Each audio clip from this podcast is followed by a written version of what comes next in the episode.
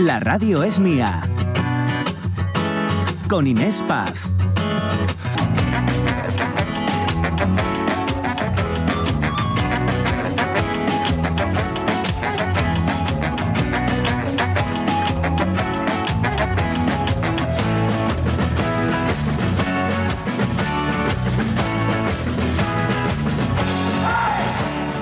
Seguimos. ¿Qué tal? La radio es mía, la radio es suya, hasta las 2 de la tarde. Hoy hablando bastante de, de educación. El Consejo Escolar del Estado, que es un órgano consultivo del Gobierno, lleva años, lleva años eh, proponiéndolo, lo ha vuelto a hacer en su informe anual sobre el sistema educativo, la posibilidad de que la enseñanza, la educación en nuestro país eh, sea obligatoria hasta los 18 años. Ahora mismo es hasta los 16, bueno, pues sería ampliarla dos años. Estamos hablando hoy de esto con bastantes matices, mm, porque bueno, hay que hablar también no solamente de obligatoriedad, sino eh, cómo lo vamos a hacer, ¿no? ¿Qué, ¿Qué, se les va a ofrecer a los chavales? ¿Es un te quedas dos años haciendo nada, mmm, haciendo lo mismo? Eh, ¿Cómo, ¿Cómo sería, no? Bueno, pues hoy de esto hablamos y hablamos con vosotros, así que vamos a hacernos eco de todas estas opiniones que nos estáis dejando en redes sociales y en el teléfono del programa. Sí, vamos a leer comentarios de nuestros oyentes. Por ejemplo, vámonos a Facebook y leemos a Blanca Pérez Soto. Buenos días. Todo lo que sea obligatorio ya sabéis que no es precisamente lo que la juventud sigue. Hay que darles algún aliciente para que les llame más, aunque el que quiere estudiar lo hace por sí mismo, sin estar encima de él. Lorenzo Linares, la educación tendría que fomentar el despertar en el niño, la curiosidad por aprender cosas, para que la formación fuera de por vida. No fomentar ignorantes, máquinas de consumir y producir que tanto les gusta al sistema. Silvino Vázquez Fernández. Personalmente creo que debe ser obligatoria, puesto que si no fomentaremos que la juventud cada día estará menos preparada para los retos de la vida, tanto profesional como culturalmente. Voy a seguir mi vocación. Escuchemos un audio de la fiel María Sun Muñiz. Hola, buenos días. Uf, el temita de hoy a mí me saca los dientes. Creo que el sistema educativo que tenemos en este país, que es el que yo conozco, no está bien. No está bien porque te trazan unas líneas y de ahí no te puedes salir, dos borreguinos. No pueden desarrollar sus capacidades desde chiquitinos, porque no todos somos buenos en matemáticas, en lengua o en gimnasia rítmica. Creo que se les debería dar un poco de cultura general, unas bases comunes y a partir desde ya, desde que empieza su etapa escolar, fijar un poquitín más lo que cada persona puede desarrollar. No todos son buenos en matemáticas, no todos son buenos en física, ni no todos son buenos en literatura o historia. Entonces, yo no sé cómo se podría hacer esto, pero algo habría que hacer, porque obligar no es la fórmula. Cuando te obligan, uff, telita. Y luego está el tema de educación especial, que ya os conté cómo ye y por ahí no entro porque me encabrono y entonces José tiene que poner pitidos. ¡Hala, vecinos!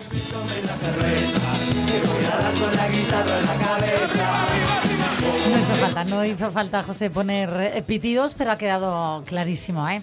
Bueno, seguimos eh, aquí eh, hablando de este tema. Lo vamos a hacer hoy hasta las 2 de la tarde. Y eh, vamos a hablar con una profesora también, que oye, algo tendrán que decir los profesores. Claro, ¿no? y sobre todo profesora en activo y que está muy pendiente de, de bueno, ella es de formación profesional, entonces eh, de FP, para que nos entendamos.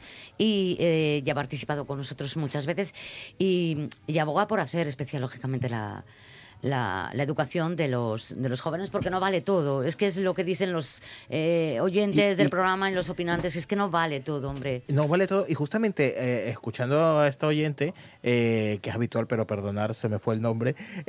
María Sun. Eso, pues Marianzu decía algo súper interesante, lo de motivar a las a los chicos que están estudiando, mira, eh, no tiene que ver exactamente, y no tiene que ver y si tiene que ver con esta noticia, porque a raíz de toda esta polémica de los móviles en los colegios mm, y toda la historia, sí. me pareció súper interesante un colegio que lo que hizo fue mm, poner los test y toda la información de los alumnos se las mandaban a los móviles para que a través del móvil ellos realizaran test, para que revisaran ahí eh, eh, las lecturas, para que pudieran interactuar con el móvil durante el tiempo de educación. Y es que hay que también que entender que los tiempos han cambiado y a lo mejor las formas de educación también hay que cambiarlas. yo A mí me de cuesta. clase, no. no. móvil Dentro dentro, de de clase, clase no. para mirar nada. Que eh, luego no saben escribir.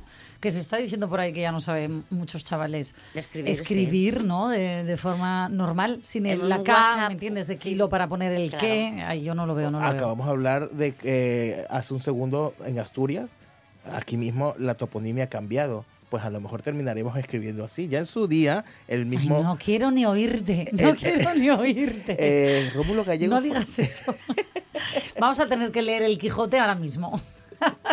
no, no, continúa, continúa, que No, es no, mi no, opinión. no es que estaba tratando de acordarme, jo, es un premio Nobel, pero no me el que dijo en su día aquello de escribe como hablas, pero lo describe lo hacía con E, X, K, eh, y era un premio Uf. Nobel, pero no me acuerdo ahora mismo quién fue. Bueno, seguro que era Nobel. sí, era sí, Nobel, ahora sí. Te, te buscaré la información. Venga, 12 y 19 minutos, déjenme que comente otra noticia, porque aquí hemos hablado últimamente bastante, ¿no? De, de la falta de relevo generacional en, eh, bueno, pues en el, en el campo, en- para los ganaderos, ¿no? Que pinta, que pinta mal, ¿no? A, a medio largo plazo. Hemos hablado de falta de relevo generacional también en muchos comercios pequeños, ¿no? Que están cerrando en ciudades como Gijón, pero también en muchos otros lugares de Asturias, sin que haya ese relevo. Y mm, resulta que también esto lo llevamos al campo de la, de la salud, de, de la atención primaria.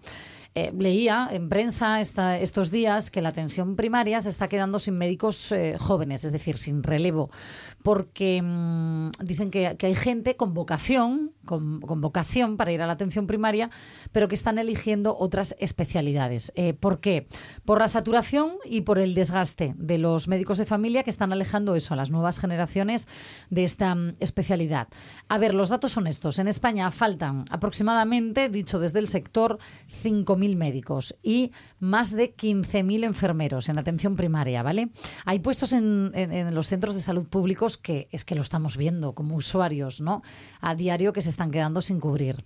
Y la previsión es eso, que, que el problema vaya más debido a esto, al envejecimiento de plantillas y que eh, cada, me- cada vez más, eh, cada vez y cada mes, sí, más graduados en medicina opten eh, por otras especialidades que les ofrecen pues mejores condiciones laborales, por decirlo de alguna, de alguna manera. La noticia habla de la vocación. Y dicen que esa vocación pasa a un segundo plano cuando eh, los jóvenes eh, que estudian para ser médicos son conscientes de eso, del desgaste que, que tienen los médicos de familia y que pues es verdad que no se está haciendo nada por parte de las administraciones y por tanto acaba colapsando un sistema que ya viene bastante tensionado ¿no? de, por sí desde, hace décadas. Desde hace décadas y la pandemia también ha Sí, marcado ya un después. O fue un antes y un, y un después. después. Mm. Bueno, pues a mí esto me preocupa y de lo que nos preocupamos nos ocupamos, ¿no? Dicen los, eh, los que saben. Así que vamos a ocuparnos. Lo primero para tratar de entenderles. Eh, ¿A quién hemos eh, llamado? ¿A quién vamos a escuchar hoy en directo aquí en esta radio pública, en, en la radios mía? A un chico que tiene 22 años, que es estudiante de medicina y que está en el último año de carrera. Andrés Gutiérrez, buenos días, ¿qué tal? Buenos días. Buenos días, Andrés. Estás, eh, no me equivoco, ¿no? En el último año de carrera de medicina. Eh, sí, Vale. este año ya termino, sí. Eh, ¿Cuántos años son, por cierto? Refrescamelo. Pues la carrera son seis años, y luego sería la oposición famosa, el MIR, y luego cinco años de especialidad. O sea, Madre serían mía. seis años que tú ya estás en el sexto año, ¿no? Sí. Luego, el MIR, que es la especialidad, ¿cuántos años? El, el MIR es una oposición y es un año, eh, y luego ya vienen los cinco años de, de especialidad, Vale. que son como la especialización, ¿no? Y por ejemplo, en, medico- en medicina de familia, pues serían eso, depende de la especialidad, son cuatro o cinco años, pero en general para llegar a ser médico especialista son 12 años de Claro. formación. Eh, esto, si vas a... un- eh, a ver, una, una duda que me surge ahora mismo. Cuando tú eres médico de familia, también es una especialidad. También tienes que realizar esos cinco años de especialidad. Sí, Sí, vale. Antiguamente no era así y ahora ya sí la, se ha puesto como especialidad. Vale, vale, lo vale. cual, pues bueno, mm, puede repercutir de unas maneras u otras, ¿no? En ese, en ese cubrir las plazas. Vale. Eh, Tú ya has elegido eh, si vas a, a ser, mm, ¿qué quieres ser? Me refiero, médico de atención primaria, eh, te vas a especializar en, en otra rama. Yo estoy buscando alternativas incluso a hacer la residencia y hacer el MIT, porque eh, la realidad es que cuando llegas al MIT, también las condiciones laborales, incluso no siendo médico de familia, son un poco cogidas con pinzas, porque al final es un contrato formativo donde nunca has tenido ninguna formación práctica en la carrera, porque en las prácticas como estudiante tampoco se te empoderan y se te eh, impulsa a hacer nada ni a, a tener un aprendizaje activo y llegas a la residencia y tienes un contrato formativo con un salario base bastante limitado que solo sube a base de guardias de 24 horas obligatorias y eh, durante esos cinco años tienes que estar así, además recibiendo toda la formación que podrías haber ido recibiendo antes, que también es un proceso bastante estresante porque tú eres el último mono en el servicio y, y también hay bastante descontento por parte de- del- del sector sanitario y también de los pacientes y esa ese descontento muchas veces se vuelca en el médico residente y en el médico joven, que es el único que llega con ganas de cambiar las cosas, intentar satisfacer las necesidades del servicio y tal, pero al fin y al cabo eh, es una sobrecarga también grandísima. Y después cuando acabas la residencia tienes que hacer otra oposición Ya. porque en principio vas al paro después de la residencia. Claro. A ver, eh, wow, menudo, menudo escenario, ¿no? Aquí entiendo Sí, sí, sí. eh, que hay mucha mm, vocación, desde luego, y, y dice esta noticia, de la cual hoy nos hacemos eco, que, que- que esa vocación pasa a un segundo plano a la hora, digo, de elegir la especialidad, ¿no? Cuando en atención primaria vemos lo que vemos, ¿no? Esa saturación. Eh, ¿Es tu caso? ¿Va un poco por ahí también? Sí, al final cuando he estado rotando en servicios de primaria me ha parecido como el ejercicio real un poco de la medicina, de lo que te cuentan que es ser un médico, ¿no? Pero al final con unas condiciones súper estresantes de atender a 80 pacientes en una mañana, de no tener tiempo mm, ni para tomarse el café, ni para enterarte de lo que está pasando, ni para poder atender las necesidades reales de esa gente. Cuando hay una, cuando algún médico se va de- de vacaciones, el resto tiene que doblar jornada y doblar pacientes para poder atenderlos a todos y al final hay una falta de personal brutal y por muy bonita que pueda ser eh, la profesión de médico de familia, no hay unas condiciones humanas para que se dé esta profesión ahora mismo. Y la vocación también me parece un invento un poco eh, de, de eso, de la- las profesiones más necesarias en la Sí. sociedad según las demandas sociales, volcar esa responsabilidad en quien las tiene que ejercer para que no ejerza sus derechos laborales y simplemente trabaje como un descosío hasta satisfacer esas demandas de la, de la sociedad. Y si funciona algún servicio, sea de familia o de otras especialidades, es gracias a una persona que está completamente alienada por el trabajo para conseguir que ese servicio salga hacia adelante, Correcto. porque ahora mismo las prestaciones y el sistema no está encargándose de que eso suceda.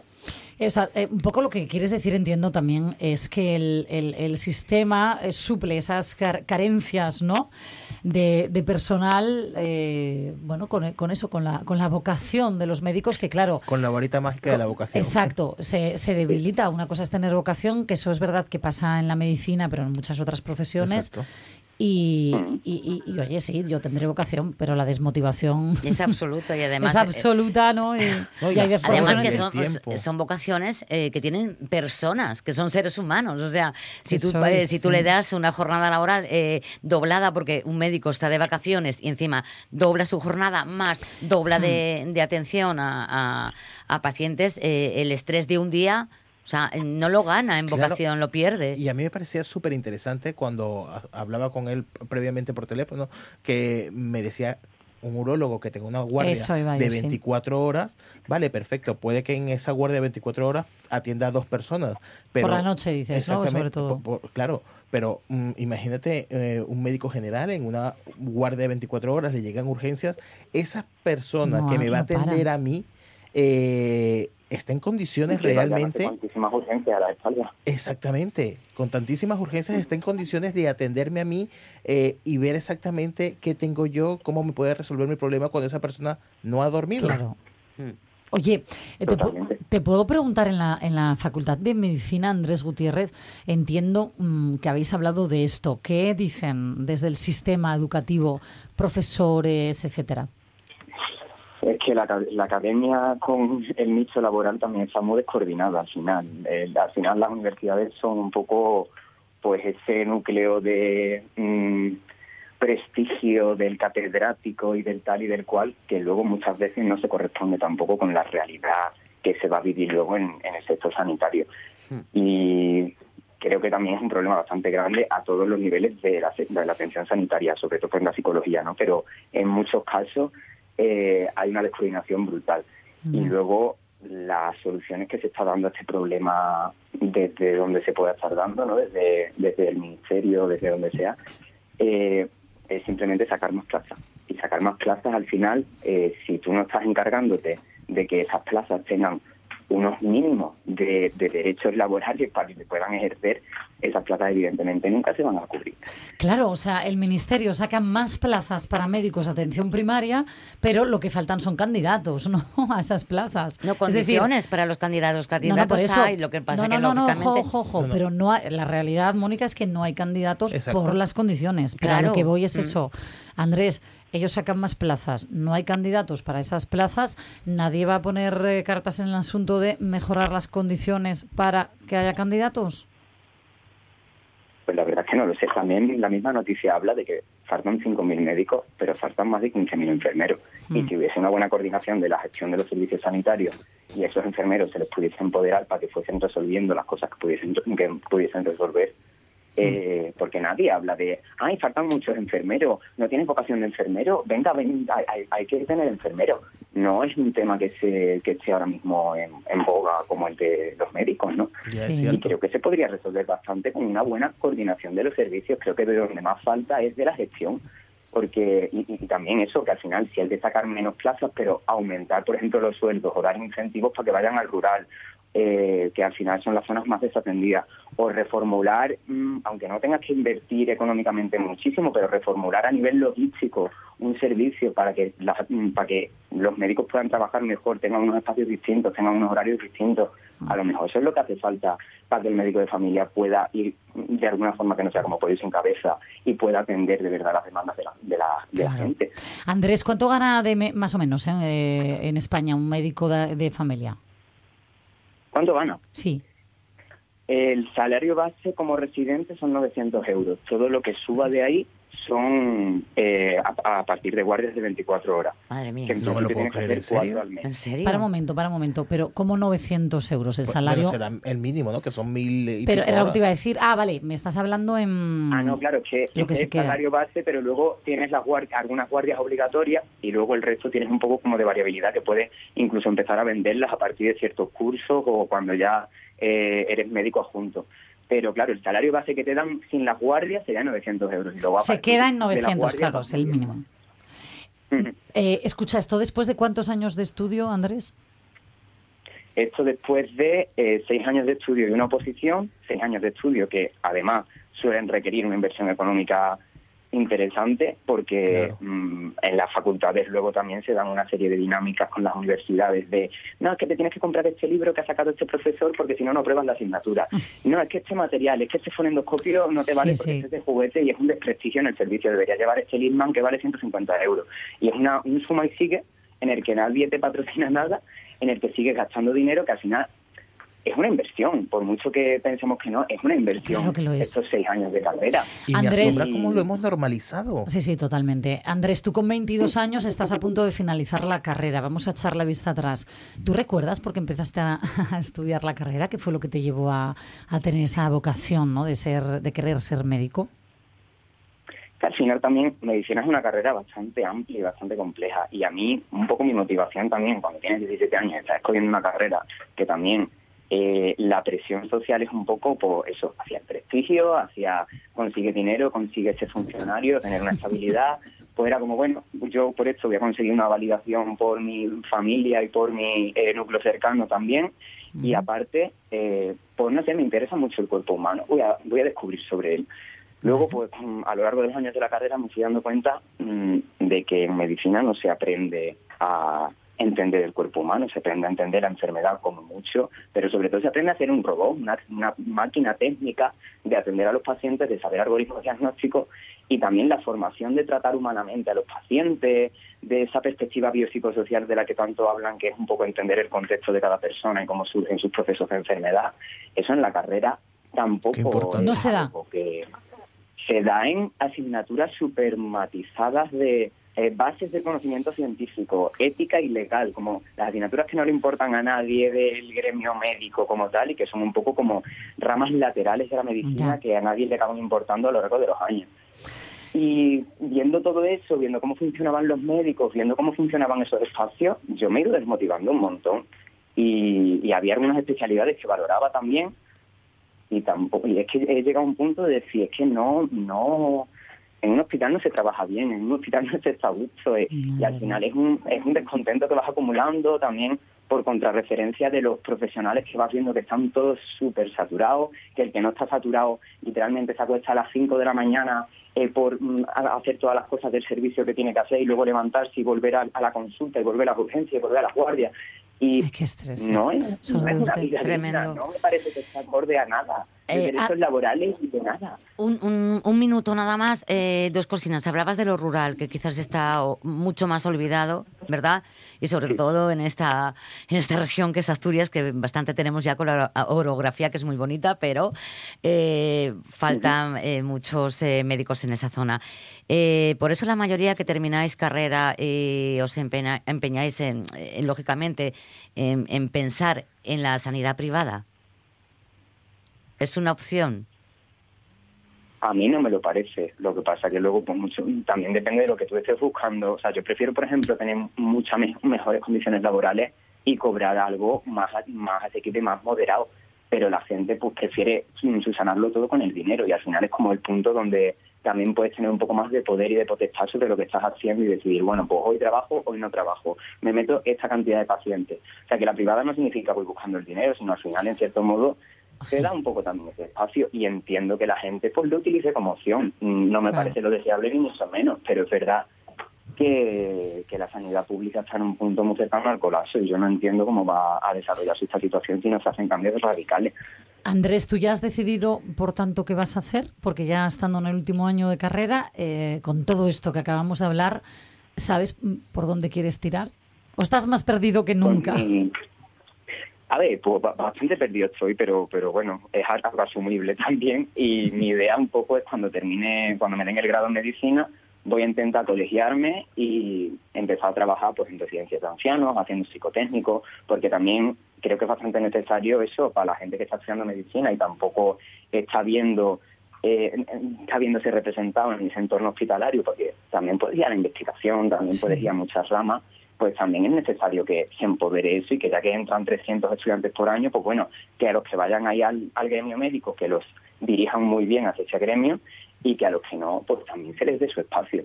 Entonces yo en principio lo que quiero es empezar un poco a trabajar y luego pues ya ver si acabo acercándome a otra especialidad o incluso a la, a la especialidad de medicina preventiva y salud pública, que también habla un poco de gestión sanitaria y que desde ahí se podría intentar un poco coordinar mejor los servicios bueno, hay, la medicina es muy amplia también, eso es algo que tampoco se... Bueno, siempre nos quedará el consuelo... Un poco más de inversión en este área se podría llegar a defender mejor la atención primaria. Siempre nos eh, quedará el consuelo de tener un amigo médico al que preguntarle, me duele tal cosa cuando lo encontramos en una boda. Totalmente. sí, yo ya me he apuntado tu teléfono, ¿eh? Andrés, ahora en serio... Estupendo. Suerte, suerte por bueno pues eh, los derroteros, ¿no? Que, que al final elijas y por quitarle un poquito de hierro, porque, madre mía, qué difícil. Eh, eh, vamos a compartir contigo algo que, nos hizo reír a nosotros al menos esta mañana, ¿no? Que sería, eh, imaginemos al Andrés del, del futuro o, al del presente si fuera padre y le pregunta a su hijo, ¿qué quiere ser? Escucha. Y cuéntame, ¿tú qué quieres estudiar? Yo quiero estudiar medicina. ¡Ni se te ocurra! ¿Tú sabes lo que es estudiar anatomía y estudiarte más de 600 músculos que luego te pregunten un tendón rarísimo que está aquí? Que no vas a dormir, oyes, no vas a dormir y espérate a llegar a la residencia. Que ahí empieza lo malo, hazme el favor y estudia Derecho, o Arquitectura, o hazte youtuber, o influencer, o streamer, o lo que quieras. médico no.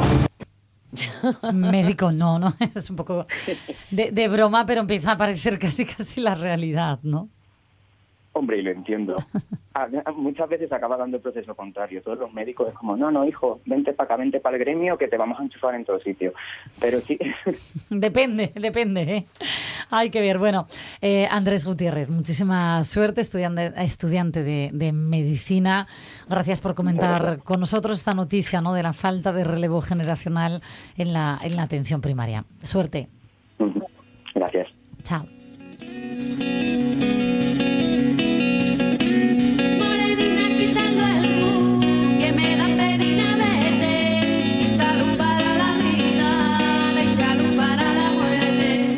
Madre mía, cómo se nos ha ido el tiempo, ¿eh? 12 y 38 minutos y tenemos a la abua Josefina eh, eh, esperando, esperando a que la llamemos, así que venga, marcamos su teléfono y seguimos aquí en la radios mía.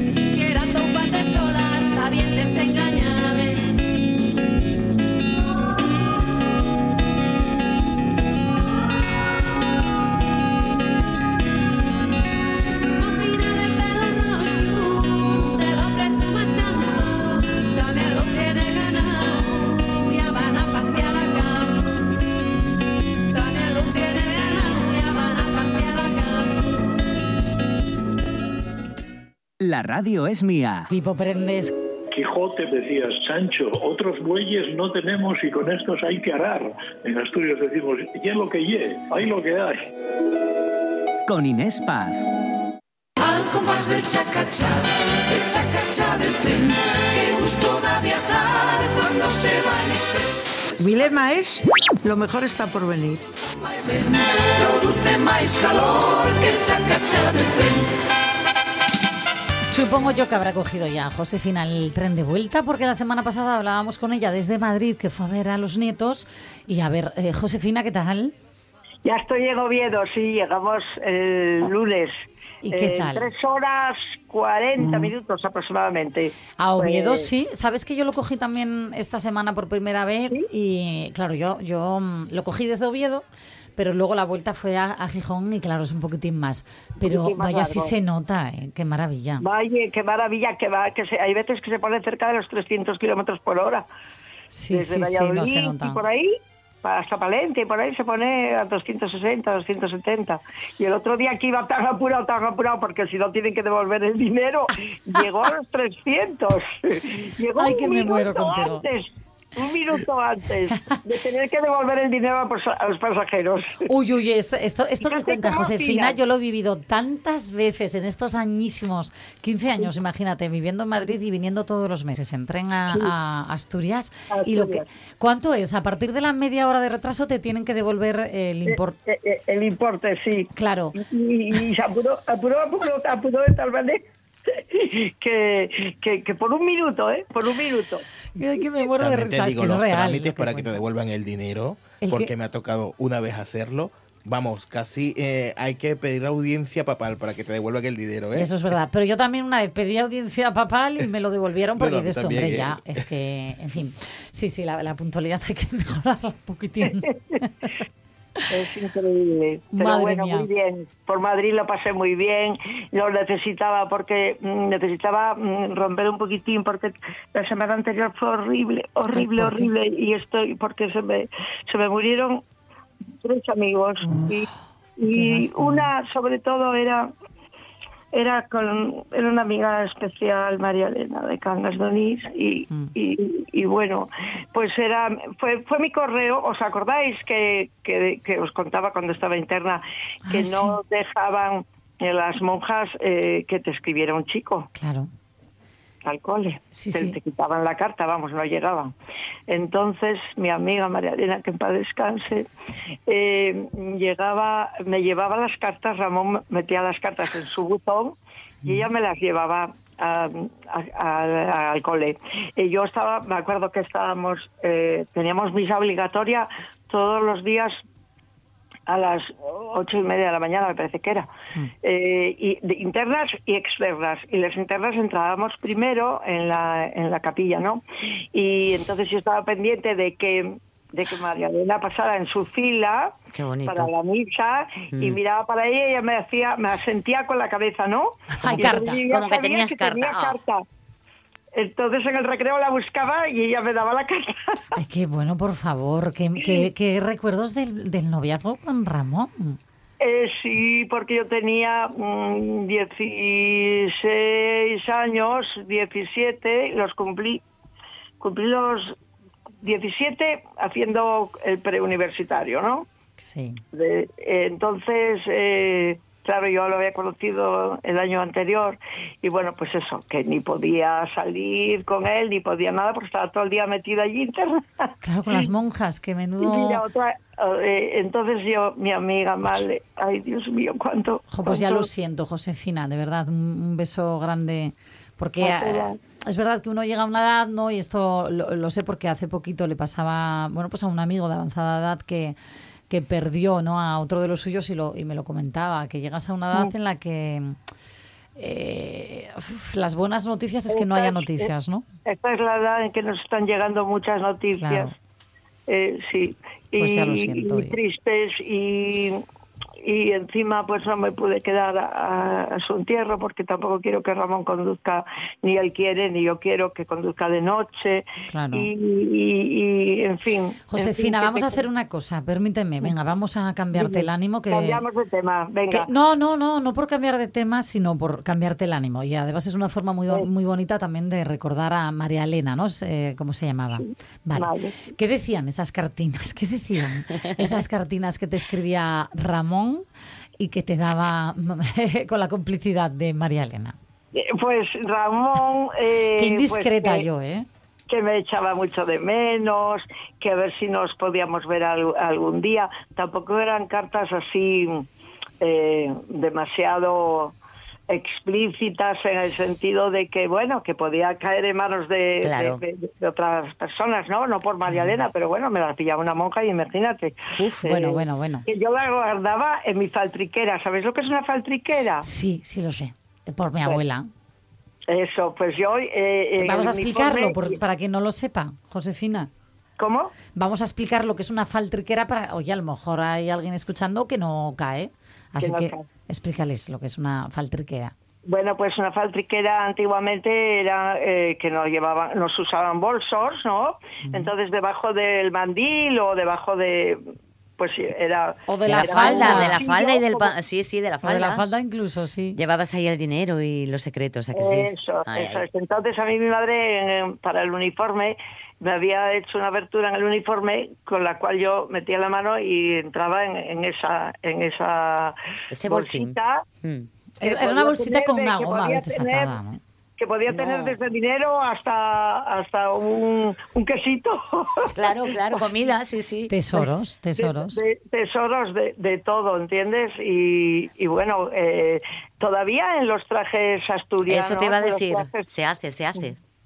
Sí, yo tengo el traje, el traje de Yanisca, tengo una que me hizo una señora de Gijón preciosa, bordada, todo con avalorios y que y es donde llevo la, donde llevo mis cosas, Ah. sino donde llevas, que sí yo, Sí, sí. lo más necesario. Ahora, por ejemplo, el móvil.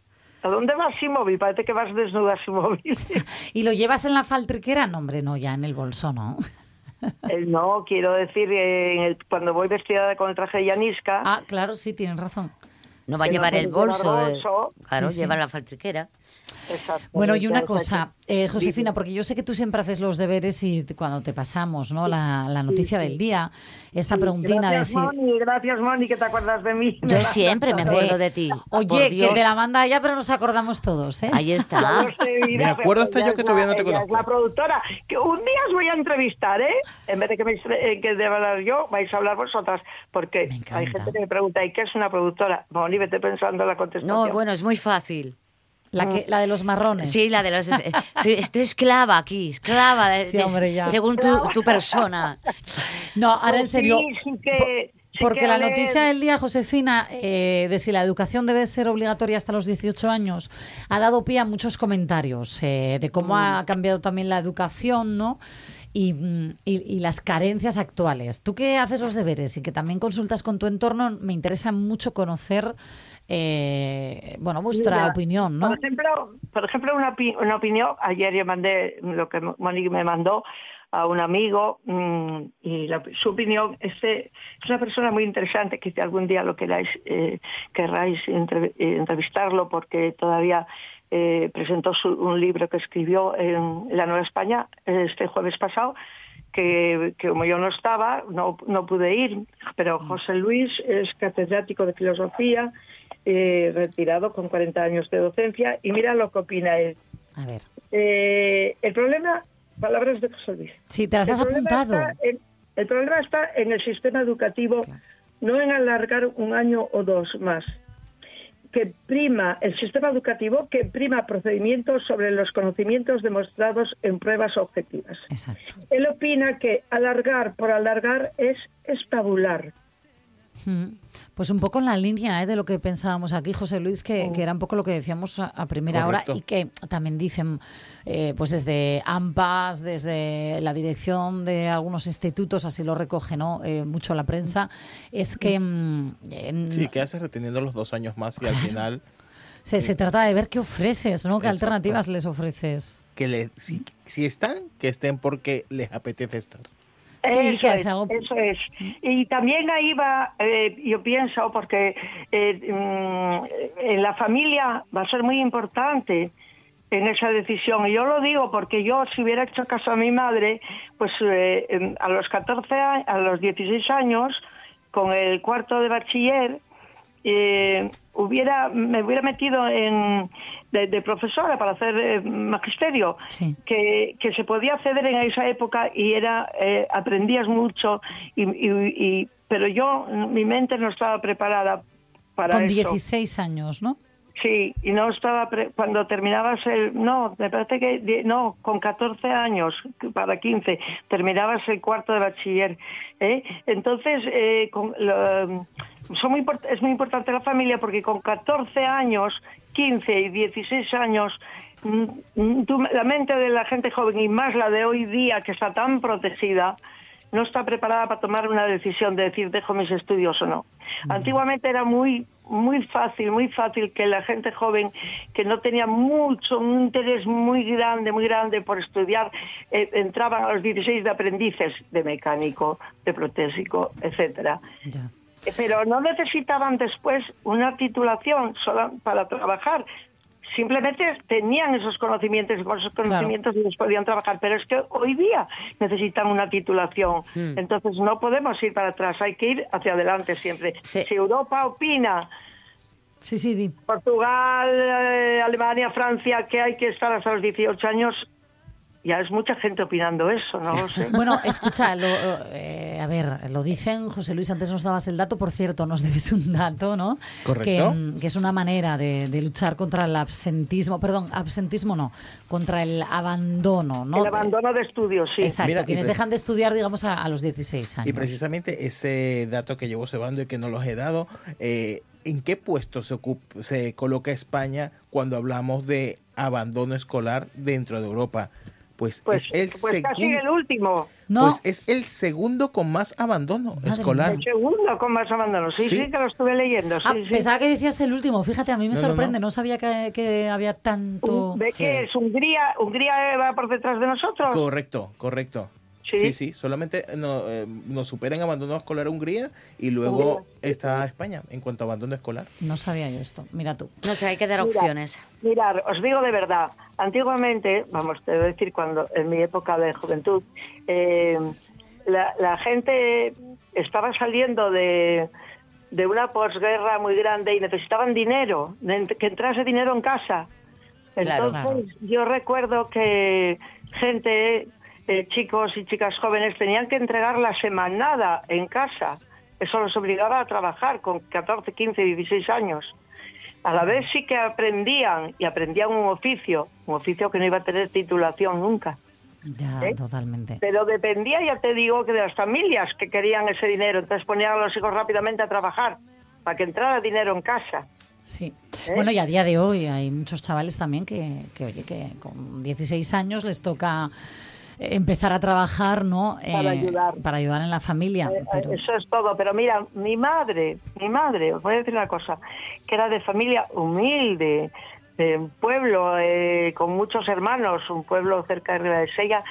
Eh, generalmente todas las chicas salían a trabajar eh, de internas en una casa para salir del pueblo. La única opción que tenían la mayoría, la mayor parte era ir a trabajar eh, con unos señores a una casa, ¿no? ¿Cómo han cambiado los tiempos? Sin sí. embargo, sin embargo, de- por eso te digo que depende mucho de la- del pensamiento familiar, de los padres, Mm. ¿eh? Eh, lo que quieren para los hijos. Eh, Sí, a esa edad influye ahí mucho. haciendo. Por ejemplo, mi madre salió a, a estudiar eh, un- como si fuera hoy día una formación profesional, ¿no? A, a Gijón. Y, y aquella formación profesional, eh, ella estudió eh, corte y concepción, eh, obtuvo el título y lo podías estudiar lo más rápido que tú quisieras, lo más lento que tú quisieras. Te tuvieron que dar la- el título por detrás de otras personas, de, a escondidas de otras personas que llevaban un año y ella en dos meses sacó el título porque sabía que no podían sus padres tenerla más tiempo allí. Claro. Madre mía. ¿eh? Como Sí, me sí, sí. Y tenía un lápiz chiquitín que por desgracia mm, se perdió. Porque hizo todo, todo el estudio que todo es a base del lápiz, regla, lápiz y papel, con Así. un solo lápiz, porque sabía que no podía comprar otro. Com- comprar otro, sí. Sí, Claro. sí. Tremendo. Ay, ¿eh? Josefina. Eh, y sin embargo, los chicos jóvenes, otro- eh, este, eh, todavía el verano pasado, estos veranos allí en San Miguel de Iros, decía un chico, digo, Oscar, ¿qué vas a estudiar? Le preguntaba a un chico de allí, del pueblo. Dice, dice no, no, no, yo quiero condu- conducir el tractor, no quiero, no quiero estudiar. Bueno, Bueno, cada- bueno. Yo Muy para bueno. ser feliz Quiero quiero, un camión. camión. de toda la vida. Oye, Josefina, vive la vida. que se nos echa el tiempo encima y Venga, chicos. eh, te voy a decir una cosa. ¿En tu época era obligatorio leer el Quijote allí con, con las monjas o, o eso ni de broma? Era obligatorio, perdón, que no leer el. Quijote, leer el Quijote. No, no, no, ya os lo dije que no. No, que ah, vale. nos obligaron. De hecho, yo nunca terminé de leer el Quijote. Pues escucha, Porque tenía que- otras, otras lecturas que me interesaban más. Sí, las cartas de Ramón. Ejemplo, Y Corín Tellado, que lo sé yo, y por Corín ejemplo, Tellado. Que las, que las tengo, ¿eh? Que Bueno, las tengo. Muy a ver si recuperamos una cartina. Que Quédate a la escucha. Y la, y, la, y la libreta en la que apuntaba mis cosas. Todo, mm, con donde apuntaba mis pensamientos, lo que hacía. Qué bonito. en fin. Bueno, eso Josefina, día, te ¿vale? dejamos, hija mía, que no nos da tiempo a leer el Quijote. Que no quiero perder por mi culpa. Venga, No, un besazo. un besín. Hasta la semana Chao, que chao, viene. guapa. me hables, no me hables, no me hables así, no me mientas que me duele. Con esta música de fondo vamos a leer el Quijote. Bueno, José. no, no me pega nada, no me Juan pega Pardo nada. es un gran Quijote. Va- Quijote. vamos a ponernos un poquitín serios, que esto, si lo hacemos, oye, con, con elegancia.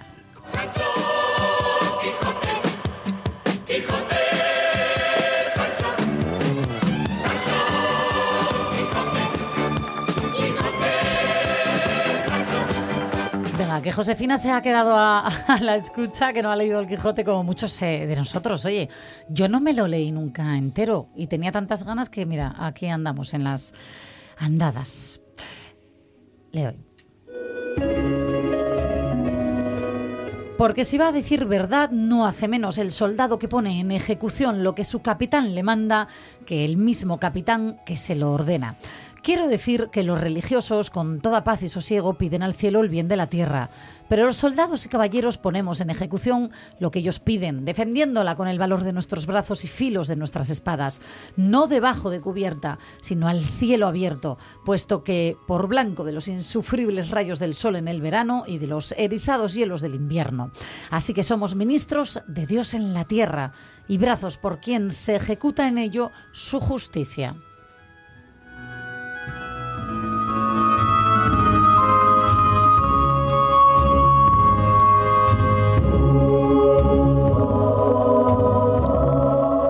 Vale, eh... ¿Qué ha pasado? que he leído otra página y mis compañeros decían, yo, ¿por qué, por qué no me siguen? eh, porque no sigue nadie, porque me he equivocado de página. Me he equivocado de página, sí señor, 24, me, me ha puesto hasta la fecha, Mónica, de por dónde íbamos. Pues yo, hija mía, cogí la otra página. Vale, vale. Ay, pero a que les ha gustado. Muy ¿eh? bonito, muy, muy bonito, muy bonito. Ha quedado precioso. Mira, ha quedado precioso. Estas cosas pasan eh, en las mejores familias y en esta también, que, me- que- que- que he vuelto atrás.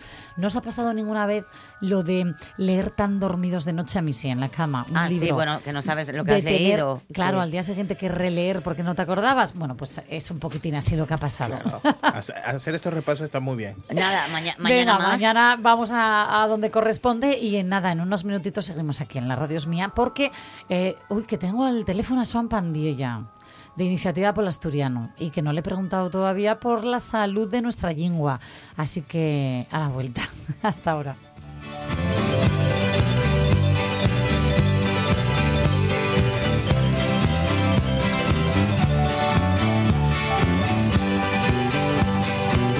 No me hables, no me hables, no me hables así. No me mientas que me duele que me traten así. Ya no sé si dejarte de lado o fingir